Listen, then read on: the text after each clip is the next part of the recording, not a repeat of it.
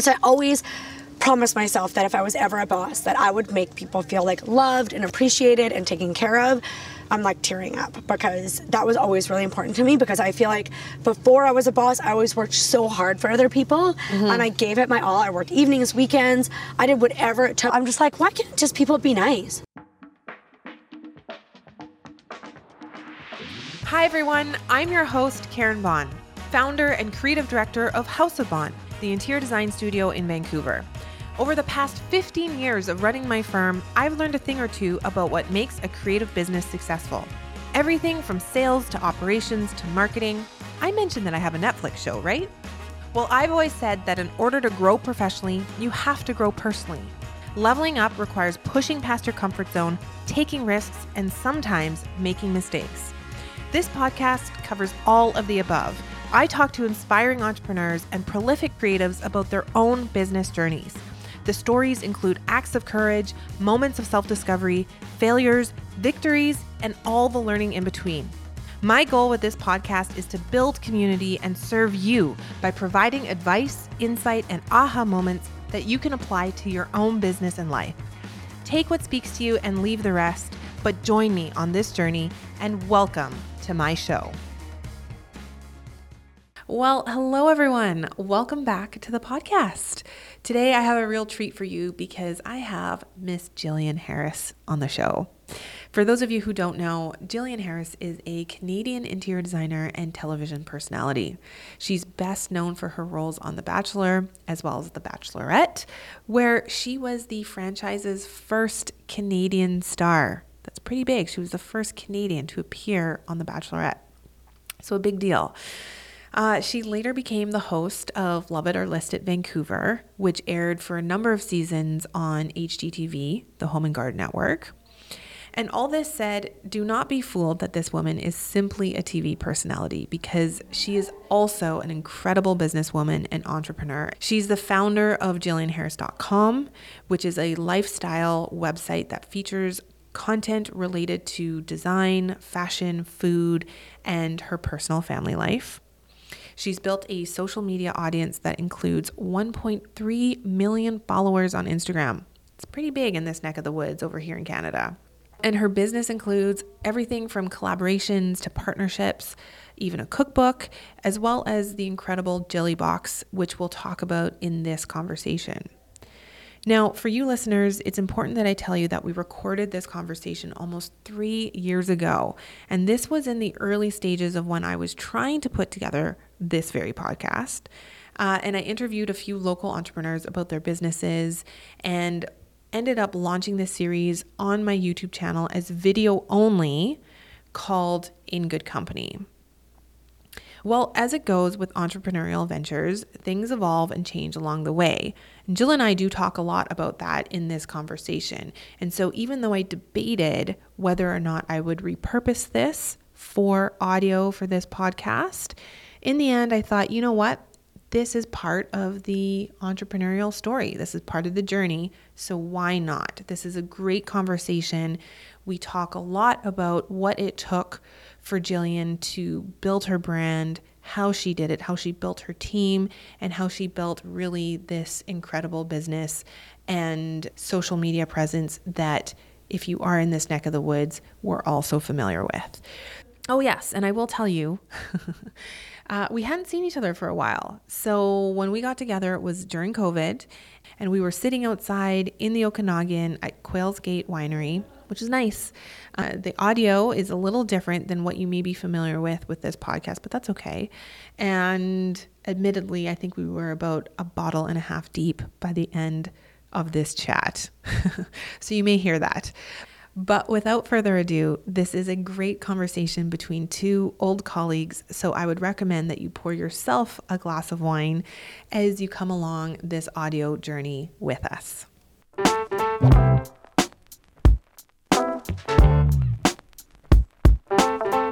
What I want to do on this show is tell your entrepreneurial story. Okay, cool. I love it. From your eyes? From your eyes. From my eyes. Oh, from my eyes. Like you, you go ahead, you guys. I'm just gonna sit here Drink and wine. drink wine and listen. Karin, tell my On story. On that note, we are in Kelowna. Jillian's stomping ground. One of my favorite places, Quails Gate. Yes, Mm-hmm. it is a beautiful day. We are drinking Quails Gate Rosemary's Block, recommended by Jillian. It's very good. I would recommend it now that I've tasted Yes. it. Delicious. Thank you. Thank you. And um, we're sitting at the beautiful lake house Yeah. at Quails Gate. It's beautiful here, hey? Yeah. Can I tell everyone how we know each other? I would love that. Okay, yes. let's set up. Let's set this up. So, I met Jillian for the first time. I think this was like 16 years ago. Yeah. So Okay, we were yeah. part of the opening team of Browns. Is that when we met the first time? Was it in school? No, it was at Browns. School was later. Did we decide to go to school together? No, we just 'Kay. our paths crossed paths 'Kay, again. 'kay. So we met at Browns. We were part of the opening team. We Yeah. opened the very first one in North Vancouver, which I think was like 16 or 17 years ago. Yes. And I no. remember. Yes, I think so. Longer ago. No, that's about right. Wait. So Bachelor was like 11 years ago, and then there was like maybe two years in between. So yeah, I would say a good. I would say 13 to 15. I'm pretty sure it's 2004. So let's do the math on that. It's I'm- 2020, 16 years ago. 16 years ago. Where's my cane? And I remember the first day meeting you, and I remember you, I, because you were this vibrant, vivacious person, and you're still the exact same person today as you were 16 years ago. And so we met. We were part of the opening team of Brown's Restaurant, and then our paths crossed later um, in design school. We used to do Projects homework together. Yeah. Yeah, I would come over to Jillian's house and we would do homework together.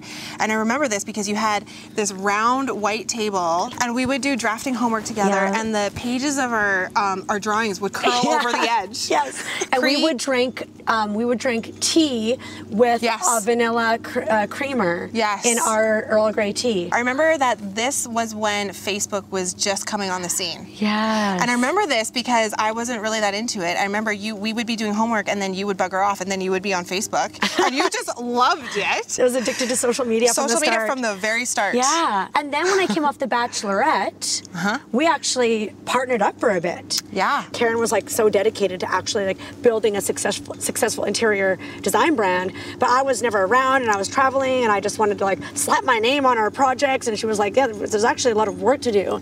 So then I went off to do like TV and whatnot, and Yeah. you stuck it out and started your own business. Yeah. And it just was so cool because we always vibed together. We always had the same energy. We worked really well together.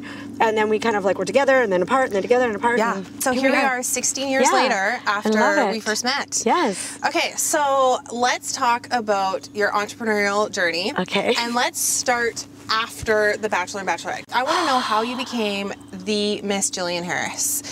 At that time, I was probably a little bit like mentally not doing great because I had a relationship with somebody who I knew wasn't into it. But I wanted it so bad. Like I wanted to be a mom, I wanted Yeah. to be a wife so so bad. So I felt like out of control with my life. When I feel out of control with something, the one thing I can control is my career. Mm-hmm. So I just was like all about my career. Like when everything was falling apart with Ed and I, I just I I'm like I know I can control this. And I was scared about the internet at that point because at that point uh, there wasn't Instagram, there was kind of Facebook, and at that time people were really nice on Facebook, but there were troll accounts. What do you want to call those blogs where people like sleuth and they um, they have like Oh my gosh. conspiracies about shows and they like there's like huge threads all about like Jillian Harris and they would they would bully me and talk badly about me and I just remember feeling so insecure. When did you come off So the this would have been 2008 or 2009. Okay, yeah. So I've been 28 or 29, and I just felt like I wasn't worthy. I felt ugly. I didn't feel pretty because I knew my relationship with Ed wasn't doing well. There was blonde girls and skinny girls and more successful girls and girls who had stick, stuck with their career. And now I'm this like short, raspy voice, big nose Canadian that came off the Bachelorette. Whose fiance now doesn't want her, and I was like, "What is my?" So at one point, I was like 95 pounds, and was so lost. I was like drinking heavily, I was sleeping all day. I just had like no desire to do anything. And I remember my parents being really concerned and saying like maybe this wasn't worth it after all. Like maybe you shouldn't have done this. You had such a good job in like restaurant design. I was designing for Browns. I was doing pinkies. I was like everybody thought I had this really cool career and I was so young.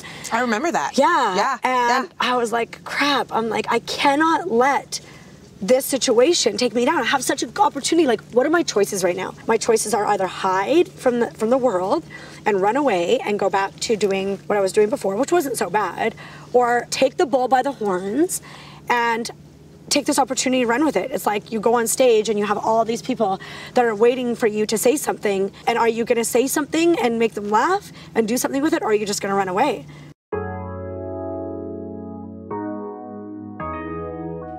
Interior designer, I am always looking for great lighting. So I'm really excited to introduce you to today's episode sponsor, which is the Lighting Warehouse. Now, if you've never been to the Lighting Warehouse, you've got to go because they have one of the largest lighting displays in all of Vancouver. Their showroom is 15,000 square feet and they have a huge selection of designer lines. Some of my personal favorites are Visual Comfort, Curry & Co., Arteriors, and one of my top lighting lines, Kelly Wearstler. You can actually find it at the Lighting Warehouse. They are a family run business since 1975 two generations of families. So shout out to our family run businesses. And I've used the Lighting Warehouse on a number of my projects. In fact, I've actually used the Lighting Warehouse on my own townhouse. I had a big, beautiful, oversized black and gold chandelier hanging in my principal bedroom, and I absolutely loved it. Now, if you're in the market for new lighting, then you've got to check out the Lighting Warehouse for all of your lighting needs. They're linked down below in the show notes for this episode. So I was like, this is my chance. This is my chance to do something. So And did you find that overwhelming? Like, or were you, I mean, coming off The Bachelorette and, and ha- now all of a sudden having so many eyeballs on you? I know that Jillian has always wanted to do TV. Mm, mm. Always.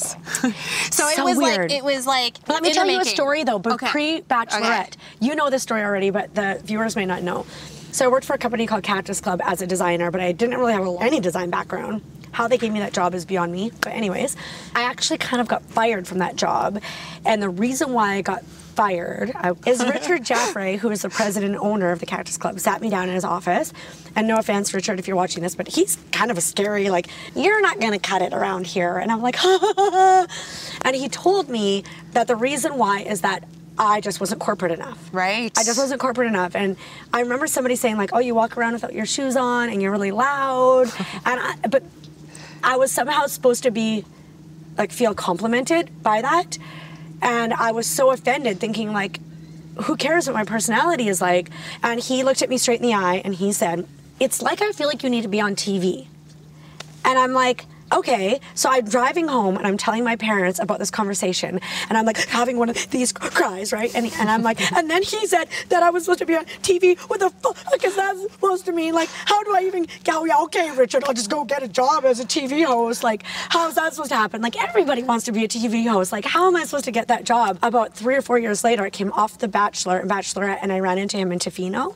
And he had a surfboard and he was like, how's it going? And I'm like, good. He's like, so I was right. I'm like, how did you manifest my dreams? I thought that he was the craziest, meanest, baddest person ever, but he and that whole crew at Cactus Club knew that I was destined for something different. Did you not think that at like you as a five or ten, did you not? I feel like you would have always been this little performer, this like was, but- outgoing, you like uh, social butterfly. Yeah, but acting, like I took drama classes in high school and improv classes because people would always tell me what you're saying, and I froze. Like I had, I was insecure as a kid.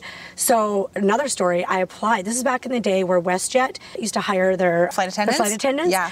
They would. I would almost be like um, improv. It was less about how much you knew about flying and more like how what was your personality like and how you could make people laugh. So I was probably about 20 or 21, and I ended up getting an interview with WestJet at their head office in Calgary, and you had to sit in on like a full day interview, and then they put, took you to the next level, and the next day is they gave you like a little. Uh, card and you had to go up in front of the class and you had to improv and make people laugh. And at the end of the day they were like you're smart you're cute you have a big heart but we just don't think that you're good basically on camera. Like you wouldn't be good on the spot Right. to and to be funny. And so i think that's what got me. I wasn't good at improv in high school. I failed the WestJet thing, and so Richard Jaffray let me go. Like WestJet is the benchmark for Yeah. whether you can be on TV or not. But when I was 20, being a flight Yeah. attendant for WestJet For just sure, seemed like, well, how sure. could life get better? so I think I always just did question myself and like what my capabilities were. And I do love talking and entertaining. But no matter how much you love it, when there's cameras on you, you do get awkward. It is nervous. I can't even imagine you getting awkward. So, because Yeah. I remember I- we and the extrovert that you are, we would be doing homework, and then there would be people coming in and out of the house. Oh, yeah, and then she'd be like like, that. "Okay, we're, we're gonna go out. Do you want to come?" And I was like, "What? I thought we were doing homework." It's still like that. Yeah, totally. We'll be like literally getting ready for bed, and people will be coming over with a glass of wine. Justin's like, who's, who's here? Like, oh, your shit. Come on in. so the Bachelorette um, is wrapped. You've got all this stuff going on personally, and you launch a website. And this is pre-blogger. Like the word, I don't even think the word blogger Yeah. existed. No, it didn't. So I started a website because I wanted to keep in touch with my fans. Mm-hmm. I wanted to communicate with them, and at that point, there was only Facebook. Twitter wasn't even a, a thing then. Okay, and you didn't answer the question. Was it overwhelming or was it exciting that you now had all these eyeballs on you because of the Um, show? I think it was really overwhelming, and I would get really bad anxiety because I love, like you said, I love communicating with people, but I like meeting people and letting them discover me on their own. The one thing I didn't like about coming off of TV is now everybody felt like they knew me, and I didn't get to to show them the Jillian Harris who I thought I was. Like fart jokes, funny, off the cuff, swearing. They just thought that I was just like some Canadian sweetheart, and I felt like That's like, not the whole yeah, I picture. was like, you're not getting the whole picture. Yeah. Since The Bachelorette, and I still actually feel this way. One of the big, ins- biggest insecurities I have is making new friends because I always feel like, like I wish you could just meet me from the very beginning. Right. Right. And Yeah. not know anything else about me. Yeah. But yeah, so it was overwhelming, but I, I didn't know what to do with my life then, and I thought maybe I would do be like a famous interior designer. I like that. I like that you put that in quotations. Yeah, because that's what you are. um, but I didn't really know what that meant either. And so I thought, okay, I'll just keep in touch with them. And actually, how the blogging started was that there was a company called Equal, and they actually were, I think, pioneers in the influencer area. They don't exist anymore, which is funny. I feel like they got into it too early. Right. And they were representing, I think, Lauren Conrad or like just a few other people. And what they did was they would write all the content for you. They would use your name and image. They would secure sponsorships, and they would keep up to thirty thousand dollars a month. And anything that they got after that, you would get. 50% of it or something. And so. I worked with them for I think a year or 2 years. Wow. I remember only getting like a check for like 500 bucks. Like Yeah. I don't remember getting any money. Like so you're doing all this work. well, at that time, I wasn't doing a lot of work. They were doing a lot for me. But yeah, I did have to take some photos, but I was a shitty photographer at that Right. point. But I still was telling my story and I was approving some blogs and whatnot. But it really wasn't fully my brand. Like they kind of did what they thought. But yeah, I still was doing a lot of work.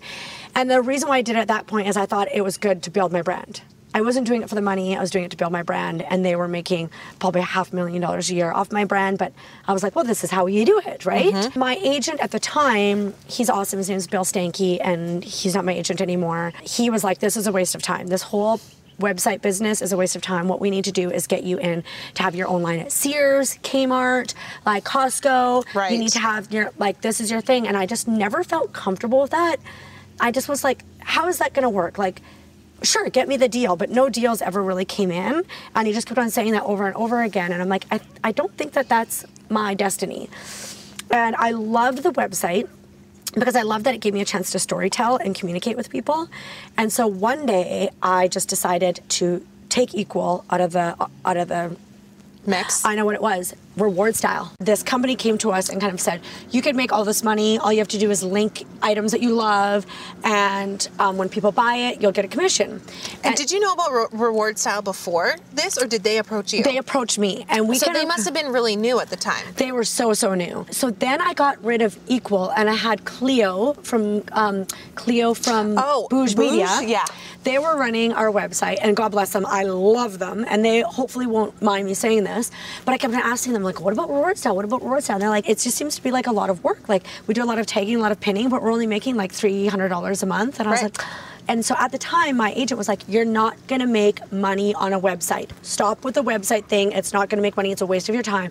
You need to have a line at Kmart. Is Right. Kmart even a thing right now? I don't know, but Um, I remember Kmart. Kmart, yeah.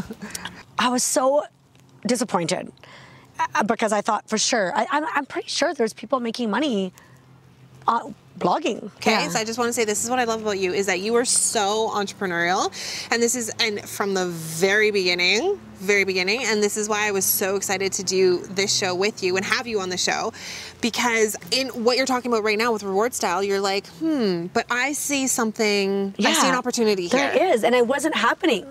Everybody, Yeah. like five people, were like, "Just drop this whole idea. It's not happening." Yeah. And I did have somebody that I wanted to mention beforehand. Do you remember Dana? No. She would say things to me like, "Oh, don't worry about it. Like, it's not a big deal. Like, let's go have some wine. Like, it's fine."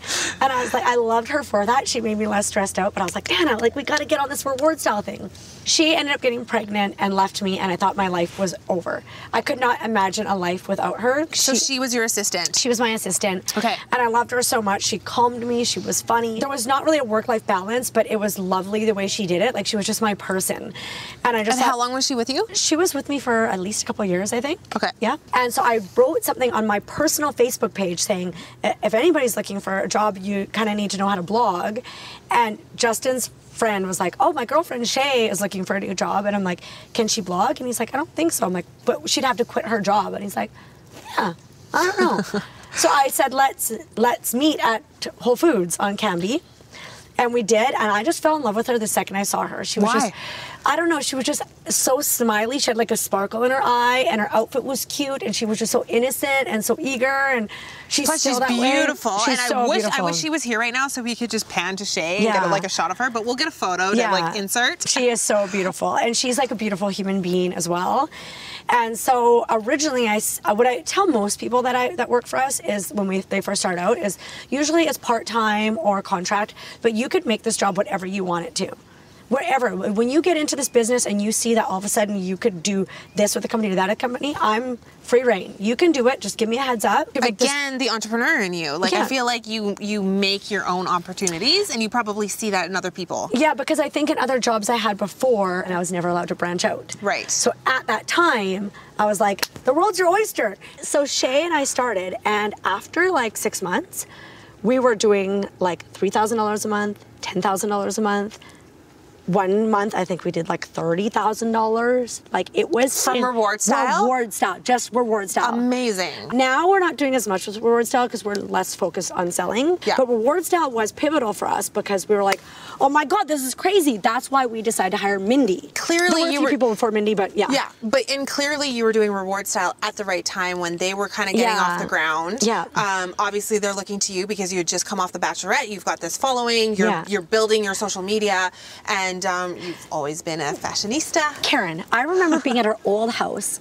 We just started Reward Style. We're like a year into Reward Style, and they were like, "Oh, it's Black Friday or something like this, and um, uh, this is what we recommend you do."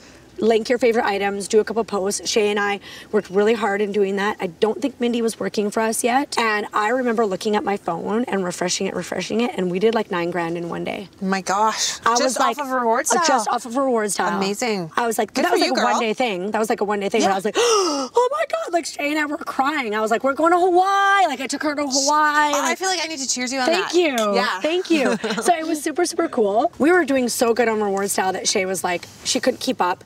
We'd hired a few people for her. They weren't working out. And Mindy, who's been with us now for like three or four years, I've known her since she was like three. See, I feel like you're fast forwarding because you're going to Oh. three years ago from Shay. So, how long has Shay been with you? Eight years. Okay, we've got a five year gap here. Between One Shay and. Mindy. Yeah, one second, one second. What Hold- happened? Where's Shay? on. Shay, what happened? So you go from this website with equal not working Yeah. reward style. Yeah. And then it, you must have launched your blog at some point. The problem with my blog then is we were taking anything and everything at that point. And I'll remember this partnership forever and ever. My agent still at the time, the old guy Bill, he was like, calls me one day, he's like, hey, do you like cats? And I'm like, not really. He's like, do you have a cat? I'm like, no. And he's like, okay, but if you saw a cat, would you run it over? I'm like, oh God, no, I would never run it over. But I'm not just not a cat person. But I like if I saw a cat, I'd be like, oh hey kitty, but I, I probably will never have a cat. Maybe Yeah. a farm cat at the farm, Yeah. whatever. You're a dog girl. You've a got dog two girl. dogs. Yeah. I said, what? He's like, well, I have an opportunity with you for a cat based uh, partnership. And I was like, how's that going to work though if I don't have a cat? And he's like, it's, and also, also it's a kitty litter partnership. And I was like, oh God. I'm like, I can't. I don't even have a cat, let alone talk about kitty litter. And, he, and it was kind of an interesting partnership where I had to go and renovate somebody's kitty litter space to make it pretty. And I was like, okay, I kind of see the tie-in. I understand. I'm like, but still, I don't get it. And he was like, it's one day. It's grand. Are you in or out? I'm like, oh, I'm in. I'm in. you know what? It's a stretch, but we can make this happen. I was like, absolutely. And so there were several partnerships like that in Yeah. even up to like a few years ago where I was like, oh, I don't see it, but like I'm not selling cocaine, so let's go for it kind Yeah. of thing. Like I'm it's not off brand, but it's not on brand kind of thing. And that's how all of these partnerships started to feel. Some of them would pay six digits for like one day and I was like, woo! But I just felt icky at night. I felt icky. The product wasn't bad. It might be like dish detergent or something. It's stuff that we all have in our home anyways. Like it's like it's not bad, but I know that's not the one that I'm using or buying. And so I just really wanted it to always be authentic.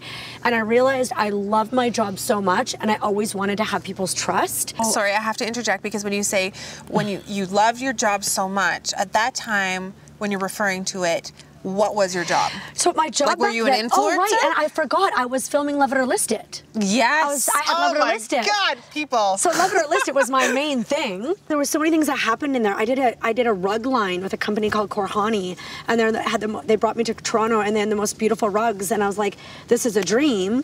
And I signed the contract, and then they sent me the swatch of what I got to choose from. And I'm not kidding; it was like forest green, burgundy, and brown and white, like and navy. Your designs have to be one inch by one inch. It was and we're going to sell them at no frills. There's a lot of things that happened along the way that we learned from that we're like, this is disastrous. Like, this is not what I imagined. right. But a lot of my fans who are probably watching this bought the rugs, loved the rugs, but it just wasn't my. I You kept- weren't personally invested yeah. in this. And yeah. after every partnership, which I should add them all up, how many hundreds of partnerships?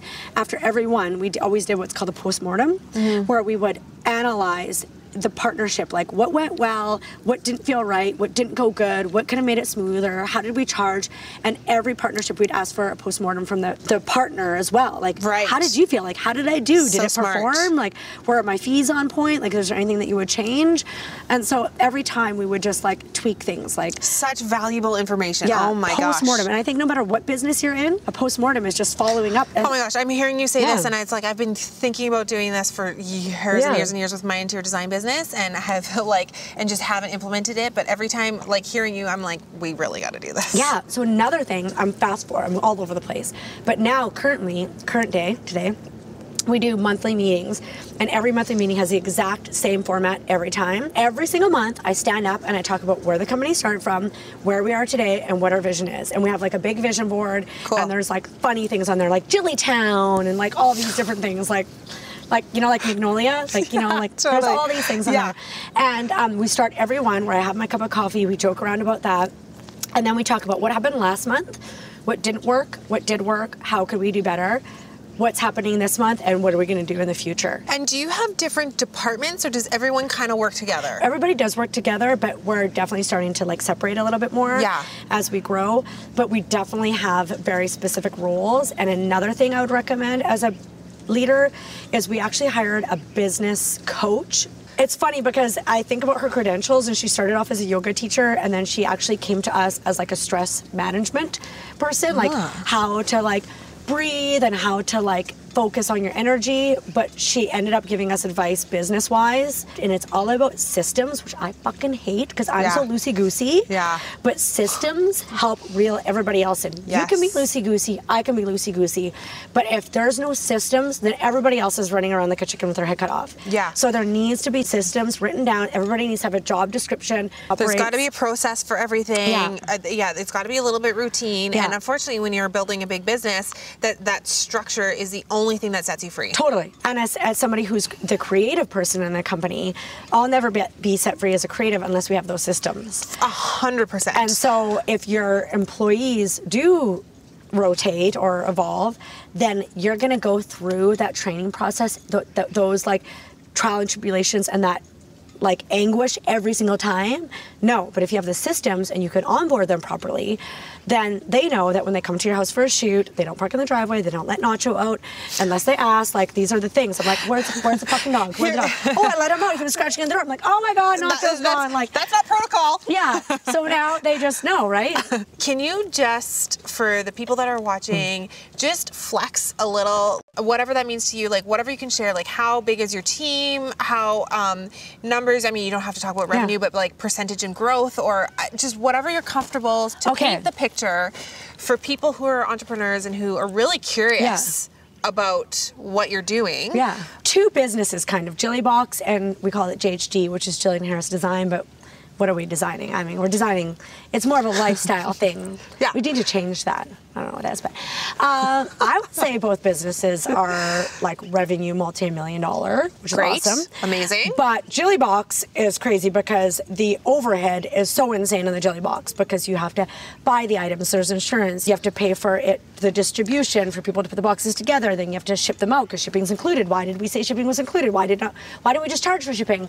All the things that you learn Marketing along the way. so the overhead for Jilly Box and like the actual money in your pocket at the end of the day is like, mm, but it is really, really cool and it's fun. And the whole point of Jilly Box was to support other small businesses, support the community, build Mm-hmm. our community, and it really has done that. And not to say we're, you know, we're, we're doing well in our first year. It's been successful. And okay, I have to ask you a question Right. about Jilly Box because I feel like it's been a huge success. Yeah. A huge success. And from my understanding, and one thing I was saying in the car ride over here, and we were talking about how you have done an amazing job at like building up this loyal, so loyal. so loyal, loyal fan Yeah. base, loyal following.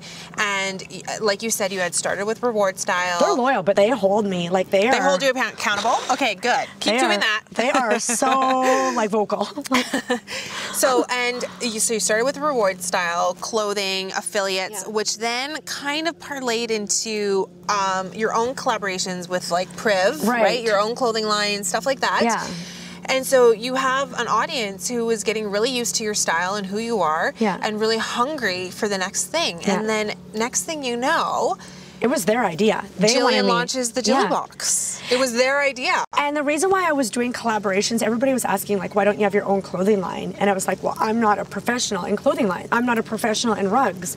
And I also loved our partners at the time. So I'm like, why don't we all share the love? Like, if Yeah. I could help Smash and Tess grow their brand or Melanie Auld grow their brand, they know how to manufacture jewelry. I'll help them design it. I'll put my name on it. It'll be a win-win. I don't have to deal with customer service, distribution, fulfillment, anything like that. It will be like there's a lot of headaches and risk and money that goes into customer Inventory? service, inventory, Yeah. um, insurance, distribution, all that kind of stuff. So why don't I just partner with companies that I already love? 99.9% of the companies we partner with are either women-owned, small family, Canadian. Like it has to be one of those things.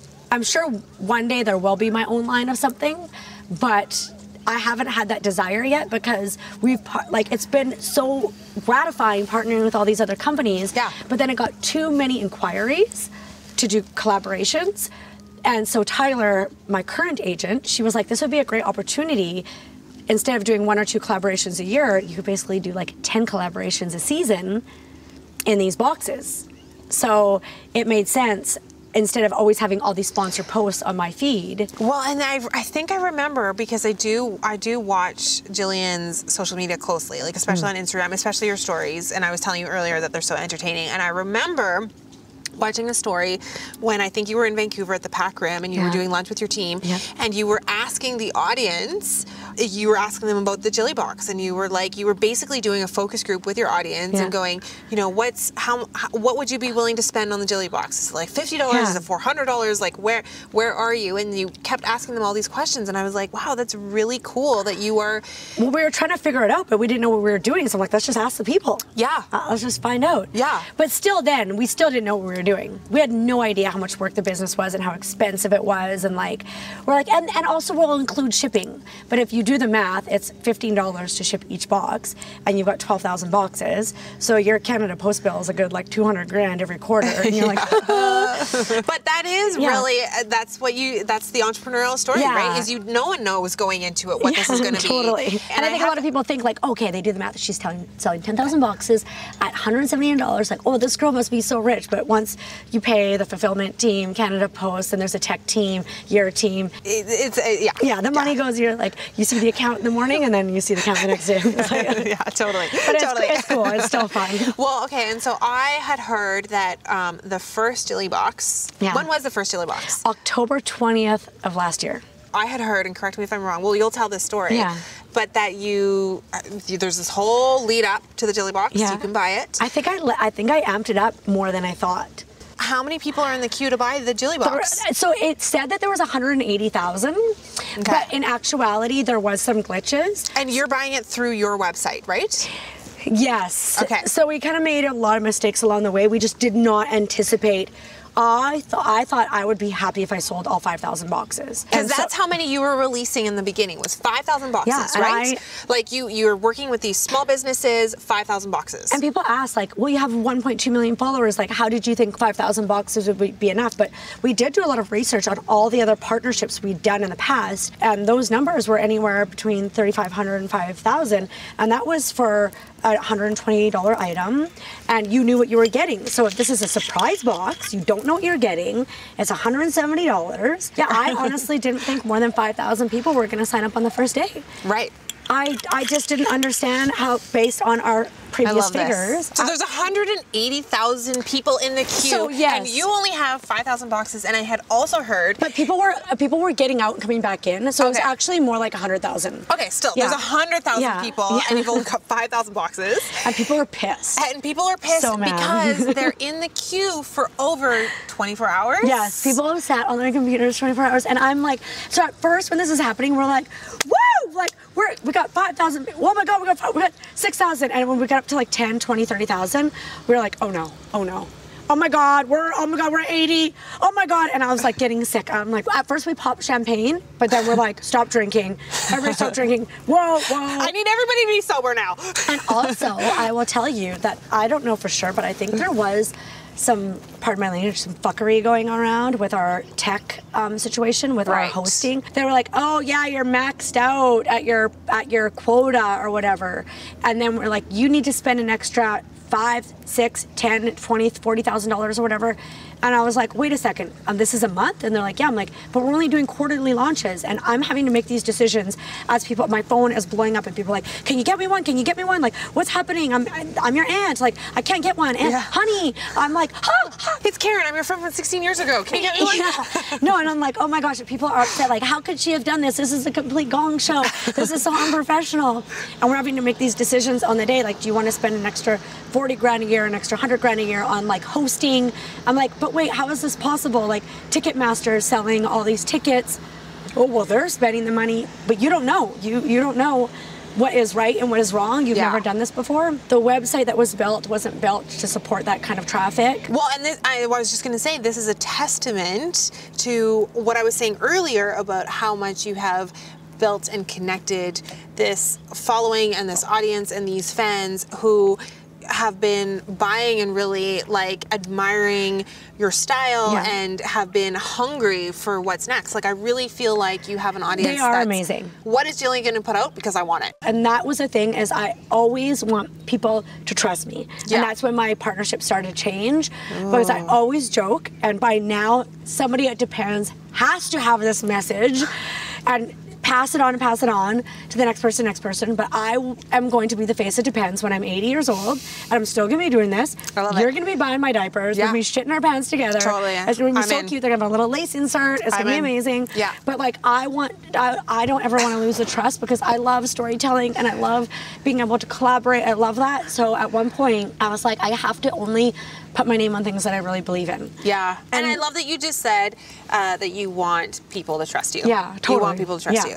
I feel like there's so many questions that I could ask you. Literally, I have five cue cards here Oh, of God. questions because there's really two things I want to talk to you about your business before we get into the rapid fire. Okay. And the two things are, I, you have done such an amazing job. You're making me feel so good about myself. I want to go home with such a, co- I go home and being like, I'm the best. Yeah, Just kidding. You No, are. I'm You're I'm no, amazing. You have done such an amazing job of building and cultivating a team. Yeah. And a really cool culture. Maybe we can uh, angle this where you can give me some personal advice because I have kind of watched. How many people do you have? We're 10. This Um, is so awesome. I want to do this reverse. We'll do I get my own vlog, blog, what, We'll podcast. You said that Shay, she's been with you for eight years? Eight years, yeah. Eight years, okay.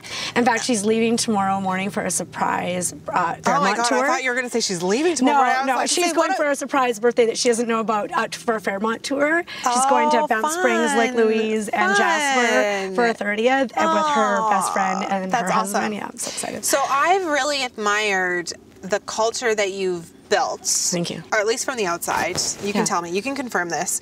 You have this really great relationship with the people that you that work Yeah. in house Yeah. at JH the brand. Yeah.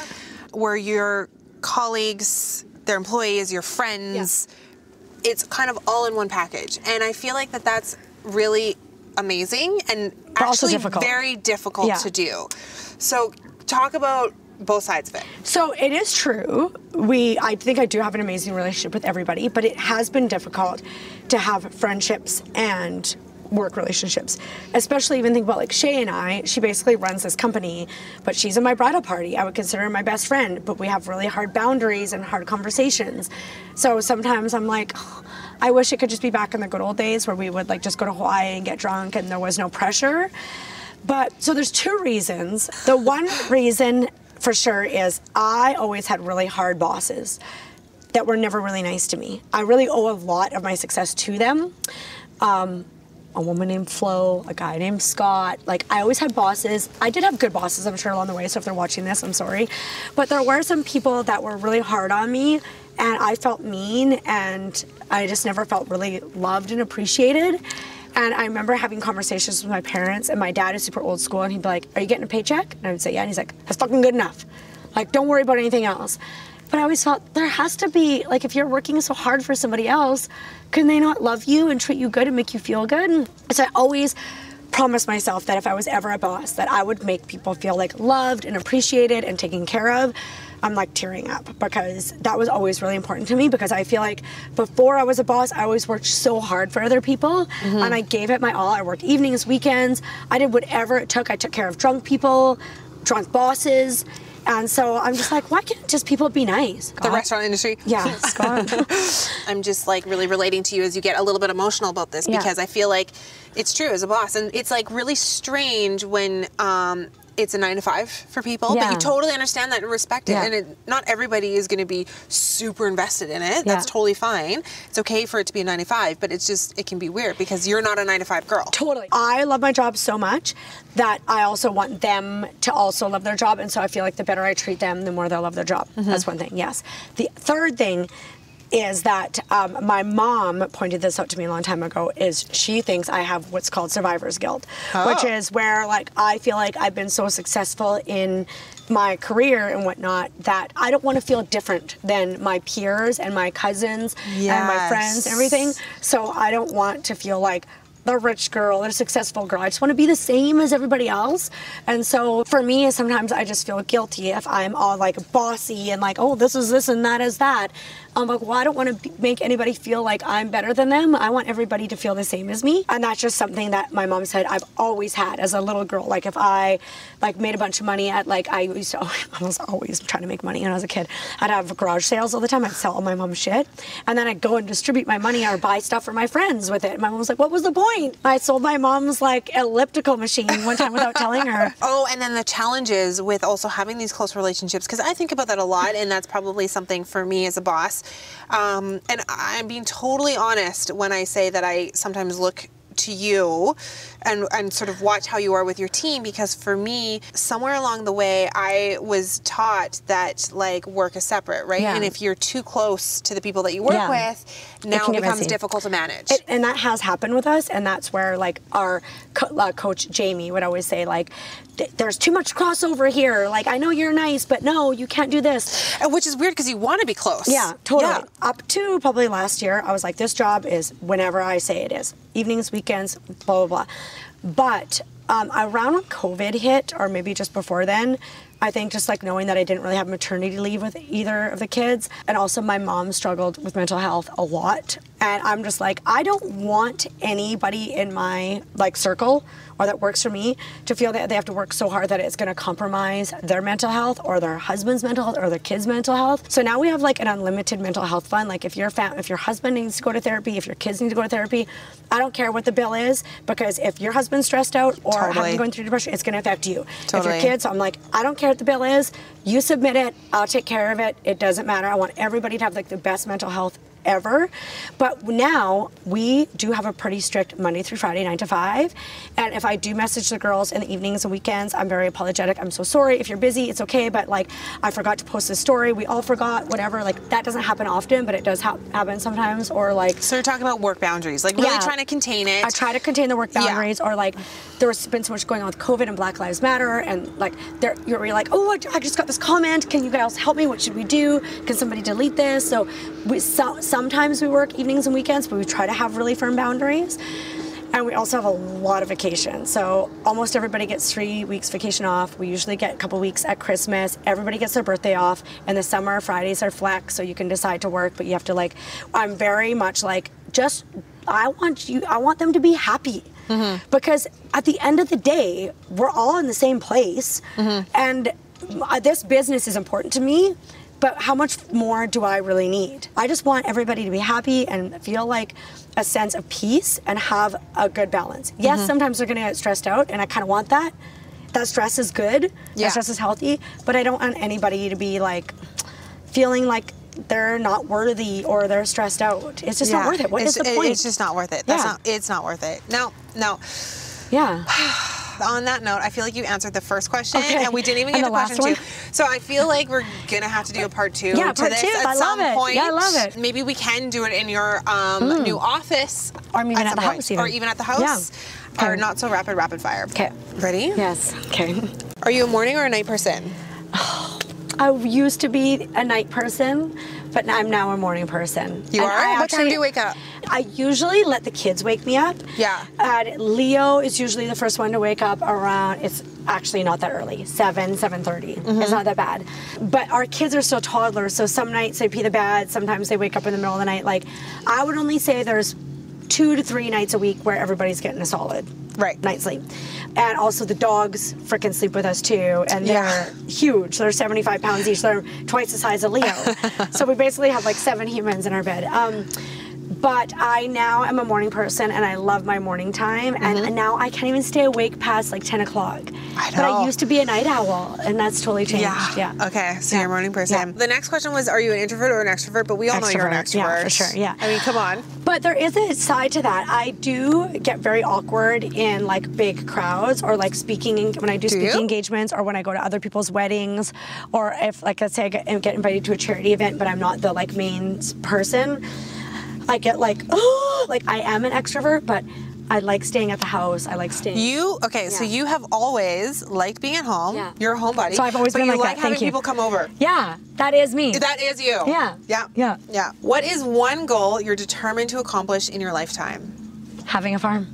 Really? Yeah. Is this a new goal?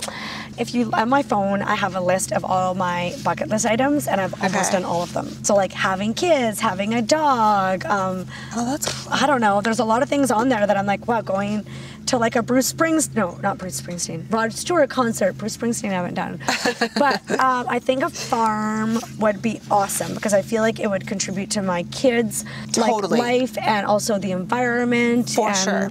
my own wealth and wholeness and everything. when I was shooting the show for Netflix, um, I one thing I did love about the show is that the directors and a few people that were on the show were so creative, and it was just such a cool experience to be outside of Vancouver and working with other creative talent. And the people who I really looked up to creatively all grew up on a farm. Really? Yeah. Do Farm Boy Fine Arts. Oh yeah. He grew up on a farm. He's like a rancher. Right. Yeah. You have so much land, you've got these animals, you're forced to use your imagination. Yeah. You end up being really creative. I love that. Okay, do you have any pet peeves? Okay, one of my freaking biggest pet peeves in the world where I'm really vocal about it is when you're at the airport and your bags are coming down and people have to crowd the air, the luggage. So you, not only you can't see your luggage, but when you do find your luggage, you gotta take everybody down getting your luggage down. If everybody just stood back like three feet, then you could see your luggage when was coming. You step forward, you grab your luggage, and you step freaking back. Yeah. Like, you don't need to be touching the luggage carousel. I'm the girl touching the luggage carousel. I'm the girl with one leg up, Yeah. hanging Yeah, out. and I'm like, I'm like, You want to know my pet peeve? Yeah. My pet peeve is um, if you have a work email, have your contact info in your signature. Oh, how do you have a work email? Like, how do I get a hold of you? Where is your phone number? Even if you send it from your I iPhone. You don't? no. We're each other's pet peeves. I don't want people to contact me. they can email me. I've just emailed you. That's my contact information. Oh, you would drive me crazy. Yeah. But I have your phone number, so we're fine. Okay. What's your favorite book? okay. So, oh God. So I am reading um, How to Be Anti-Racist. Oh, okay. I am reading that Big right book? now. It is a big book and it's hard on the heart, but it's good. Um, I'm not a reader. I honestly do not understand people who are working and have kids, how they have time to watch TVs, work out, listen to podcasts, have a social life, read, any of those things. I don't understand that. But the best book that I ever read, to my knowledge, is two books. One is The Art of Happiness, which I felt like fueled a lot into me. Like I really love that. The, Dalai Lama wrote it, Yeah, right? yeah. I loved it, and it actually really taught me a lot about like spirituality. Like everybody in our family is baptized except for me, and I'm like, not happening. I believe in my like goodness as just a human being. So, The Art of Happiness, and the trilogy of Fifty Shades of Grey, which was Oh the my God. fucking sexiest, raunchiest, coolest book I've ever read. I read the whole trilogy in Like like, two all three weeks. of them. I was like, oh my That's god, so funny. And I, I didn't really read many books ever since because I'm like, how could anything? How can anything top this? Yeah. so that pretty, descri- pretty much describes me as a person. I feel like I'm a wholesome person, but also like a kind of dirty person. I love so. that. Oh, I love that. what do you want to be remembered for? I think just being fun. Fun, and I want people to be comfortable around me and feel themselves around me, and like no matter what's going on, they can always like pop over or call me Yeah. or say anything to me without judging them. Yeah. That's it. Yeah. I feel like you are that person. Okay, good. Yeah, yeah. Okay, I'll yeah. just keep on doing this You're like then. the fun girl. Yeah, thank you. What's the first thing you do when you get an idea? I text Shay. Okay, yeah. Yeah, the, yeah, fair. I text Shay, and sometimes I'll text, text the whole team, but I usually text one of the girls and say like I just had an idea, and they're usually like, "Oh my god, like stop it with your ideas." I'm like, But, what? yeah. It's 11 p.m. Yeah, that's the first thing I do. Okay. And they're awesome because they'll put it into the meeting minutes for the next monthly meeting. Have you read Rocket Fuel? No.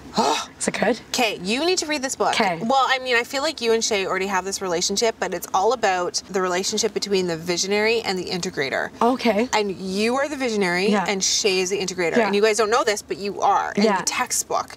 So you're the one with all the ideas. Yeah. Sometimes good, sometimes not good. Yeah. And she tells me when they're not good. Yeah, exactly. Yeah, You yeah. need to have an integrator because mm. if you are able to be the tell Tori. visionary, which is your sweet spot, Yeah. Then, and you're not bogged down with like the day to day, the operation, all that kind of stuff. Yeah. Then that's what makes your business thrive. Who are you loving on Instagram right now?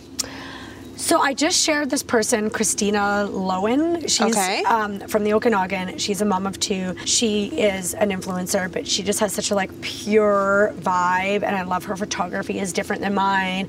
Everything is different. I love it. Like lifestyle? Is she lifestyle or Lifestyle, Okay. yeah. I mm-hmm. also the owner of Birch Hill Studio. Her name is Sierra Harris. Okay. She's a bit much for some people. She swears like a trucker and she doesn't hold anything back, but I kind of want to be her in my next life. So like last night she's like this. She's like, "You guys, it's Wednesday night, 7:30, school's starting tomorrow and I have no idea what my kid is doing." What the fuck is going on with that such and such a school? I'm sorry, but she says it in a way that is so endearing. Like you, you, you don't find it abrasive. At least I don't. And I'm like, how does she communicate with all these F bombs and so harshly? But she does such a good job of it. Okay, I love that. I'm gonna have to look her up. Meg Boggs, she You said this. Yeah. Okay, so I had a day. I was telling these guys. I had a day where I listened to like four pa- podcasts back to back of just you to do some research, and Yeah. and I was like cleaning my house and organizing my closet, and I was like, oh my god, I feel like I've, I'm like overloaded with Jillian right now. yeah, yeah, okay, good. I like that. Like, And you said Meg Boggs, and I follow her now too because of this.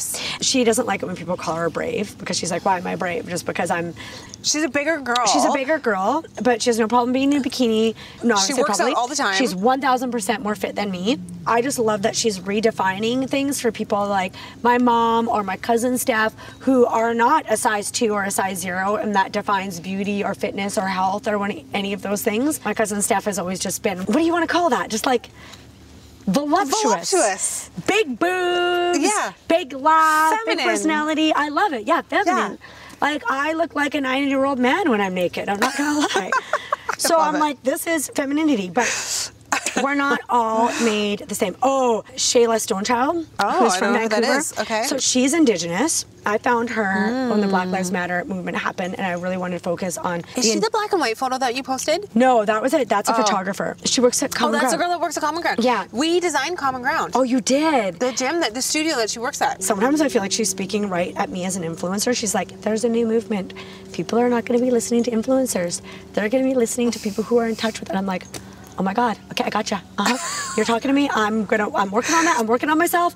But she's just like so smart and she's so confident and she's so educational. And sometimes feel uncomfortable following her because I feel like she's speaking, like calling me out, but I don't think she is because I think she likes me, but maybe she is a little bit. Maybe I need to be called out. I don't know. But I just love how confident she is. She's not afraid of sharing her thoughts. And sometimes her theories or her values don't always align with mine, but I like the way she delivers it. Right. I can, I can Okay, I gotta Yeah, look her up. yeah. Okay, So I gotta look her people, up. What is your superpower? I got this. My superpower is I forgive so easily. I Oh, do that's not a hold a great grudge. superpower. I don't hold a grudge. It's too much energy for me. Like it's I'm too lazy. I can't hold a grudge. I got better shit to do. I get mad. I tell people I'm pissed off, and I'm over it. Yeah. You know, and now that you say that, that's definitely my mom's superpower. Yeah. But I feel like I might have to adopt that one because I'm. I feel like I'm the same way. I'm the same way. I don't take anything personally, Yeah. and I don't care. Whatever. Let's move on. Yeah, and you get you get upset. You're like, I got to tell you something. I'm pissed off at you, and the other person get mad, or they don't get mad, and then you're like, okay, let's Yeah. get on with it. Yeah. Moving on. Mm. Okay. Last question. What's the one thing, knowing what you know now, that you would tell your 19 year old self? One thing, I think the one thing would have to be just treating people with kindness. Ah. I think because there are times that I feel like I've been snippy or defensive. I am fiery. I'm European. It's hard me, for me to say this because sometimes you're just cranky, right?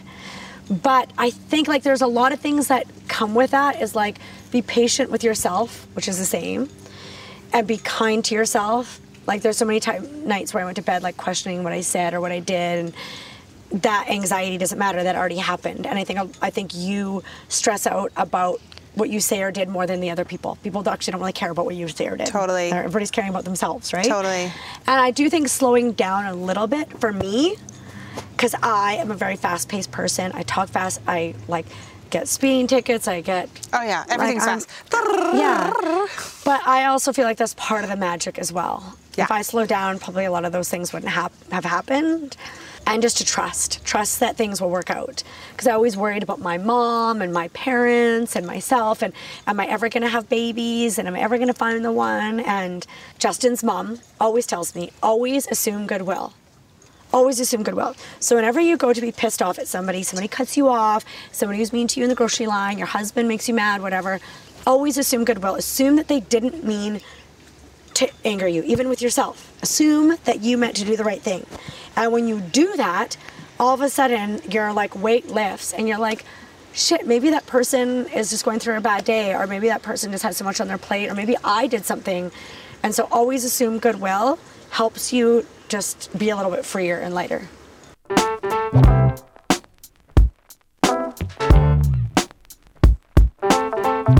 Was I right to repurpose this for the podcast? I think I was, right? It was fun listening to this conversation. I think the audio was really, really strong. Um, definitely a different kind of conversation, very lighthearted, a lot of fun, but I think there was still tons of valuable information. What I especially loved about Jillian's story is all the twists and turns, the trials and tribulations that she went through to build her brand, cultivate her business, and really build her team. Um, as all of us entrepreneurs, you know, it's a you, learn by doing and you sometimes just have to take risks and try new things and you figure out along the way what works and what doesn't. There's never really a recipe that you can follow that's going to guarantee success. Unfortunately, this is the journey of traveling the path least traveled and really venturing into the unknown. And I think that Jill's story really showcases that. Another thing that I really loved about this conversation and just love about her and the way that she's built her business is that she really has done a great job of doing her superpower and only her superpower. So she has done a great job of being the face of her brand, the face of her company. And that is her superpower. That is her unique genius. That is the thing that ultimately brings in the revenue into her business and her company. And she empowers her team around her to take on everything else, whether that's the day to day, the operations, or whatever other tasks and roles that might be. I mean, to me, as an entrepreneur and looking at her, watching her do this, I find that incredibly inspiring because that's always one of the challenges of being the founder and the business owner of a small business. It's really easy to get sucked into the day to day. It's really easy to get caught in the weeds and difficult to get out of that. Something that I'm always focused on and is a challenge, a personal challenge for me. So I really am inspired by someone like her who seems to do it so effortlessly.